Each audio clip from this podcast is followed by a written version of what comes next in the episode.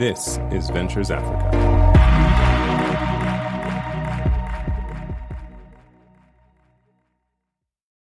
Hi, I'm Hadassah Egbedi. Today on Beyond the Headlines, Funai and I will be discussing Fourth Mainland Bridge and the recent increase in oil price. Hello, Funaya. Hi, Hadassah. So let's start with your story, which is, you know, the recent increase in oil price.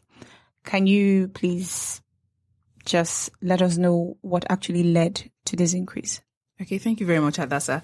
Um, first of all, I'd like to start by saying that the global oil price has increased to above $50 per barrel. And the last time, it increased from $50 per barrel to 50, $50.16. And the last time this um, happened was in November. Why this is significant? Because early, earlier in this year, in February, we saw the um, oil being sold at $28 per barrel. That's true. Yeah. You get so we've been since November last year, the oil price has not crossed fifty dollars. It's always It's just remained- between 40, 30 and all that, but now it's fifty point one six. So which is it's- significant. So it, It's very likely that it might even go further than that, higher than that. It's cooled. It's cooled. But um, looking at the situation on ground, but let me explain why this happened. Um, yesterday or early this morning, the International Energy Agency, which is the U.S. Department of Energy, revealed that oil inventory had fallen by 4.2 million barrels in the last week due to supply disruption. That is due to fall in supply. Okay. And this was caused by um, a wildfire outbreak in Canada, in um, Alberta province here. Alberta province, because that's where the oil is in Canada. And you know, Canada is the major supplier of oil to the US. So the fire outbreak in that community actually affected production. And then recently, the Niger Delta militant attack. Of course, we the have Niger Delta. Avengers um, attack blowing up oil facilities. So all these things actually affected um, Supply of the supply oil of oil, globally. thereby leading to a fall in supply, meaning that the price will now increase because because there's just very little, left so they to want be sold. to um, in order for these people to sell they'll have to increase the price too so if care is not taken since they've um, increased the price of oil it has gone up globally then other people who produce will now start producing more in order to benefit from this From this, yeah. which if if um, stringent measures are not put in place, the price will also fall back. So it's very possible that is analysts actually skeptical about it being held or being stable at that amount for a long period. All right. Thank you so much. You're welcome. Moving on to one of the latest initiative of the Lagos state government, the Fourth Mainland Bridge. This is pretty exciting news for Naya. Exactly. So I'm actually wondering, like, why are Lagosians so excited? How can you people have wonder? taken to social media to express their um, happiness or their joy, excitement rather.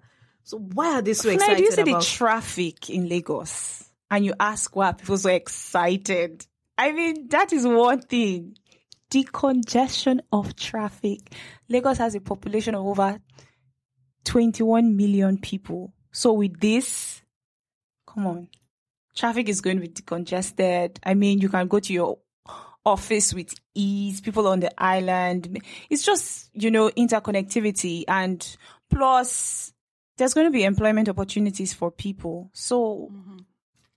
I Actually mean, why yeah, shouldn't yeah, that's true. we be excited? Because the uh, people who stay in Ikorodu, most time in the morning when going to when going to work, you see them from Ikorodu down to Lagos Island.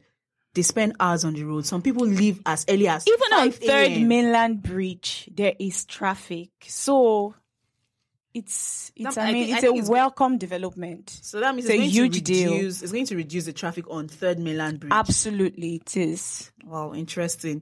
Uh, don't you think people are going to suffer from this? Because you know when there are constructions going on, um, there are times when houses are yes, demolished houses are demolished I don't think that. so. I mean, considering the landscape of Third Mainland Bridge, this is from the island to the mainland, so I don't really think it's going to disrupt um, anything. But even though it's going to, I'm sure Lagos state governments would have compensations and all that. I'm sure they have it all sorted out. I don't. I personally don't think it would um, affect people. Okay, so this memorandum of understanding that is signed with um, the um, Africa Finance Corporation, is it that African Finance Corporation they are going to finance? They'll be the ones to finance this project. It or, is um, a public-private um, partnership initiative. So it's Africa Finance Corporation, it is Access Bank, and other um, private investors. Okay. So yes, we're looking at the Third Mainland Bridge, they are not generating revenue from it. Are they. I think they are. the um, Governor Ambode did mention that there are going to be three toll plazas. Okay. So yes, Okay. there's definitely going to be um, revenue generation from Fourth Mainland Bridge. that's going to be like a huge. and it's going to be really long. It's 38 kilometers. Third Mainland Bridge is just 11.8, and it's one of it's. I think it's it is the second largest in Africa. So by the time this is done, it's going to be the largest. It's going to be the longest wow, bridge in Africa. Interesting. Something to look forward to. It's it's um, going to be completed. It's supposed to. Or it's expected to be completed in three years. So let's just wait and see. I'm sure the people who stay on Ikorodu will be so excited. Is it? Is actually Everybody's excited. Everybody's excited. Moving on to the minute news. Malawi is in talks with Ukraine, Brazil, and Mexico for corn imports. Nigeria is to sign visa-free pact with eight countries. South Africa is said to have only half a day's worth of oil stockpiled. And Indians face backlash in Congo after a Congolese is murdered in Delhi. And that's it on Beyond the Headlines for today. I'm Hadassah Egbedi. Thank you for listening. Do join us next time. To read more of our stories and listen to our podcasts, visit venturesafrica.com. Follow us on Twitter at Ventures Africa, Facebook, and other social media platforms. This is Ventures Africa.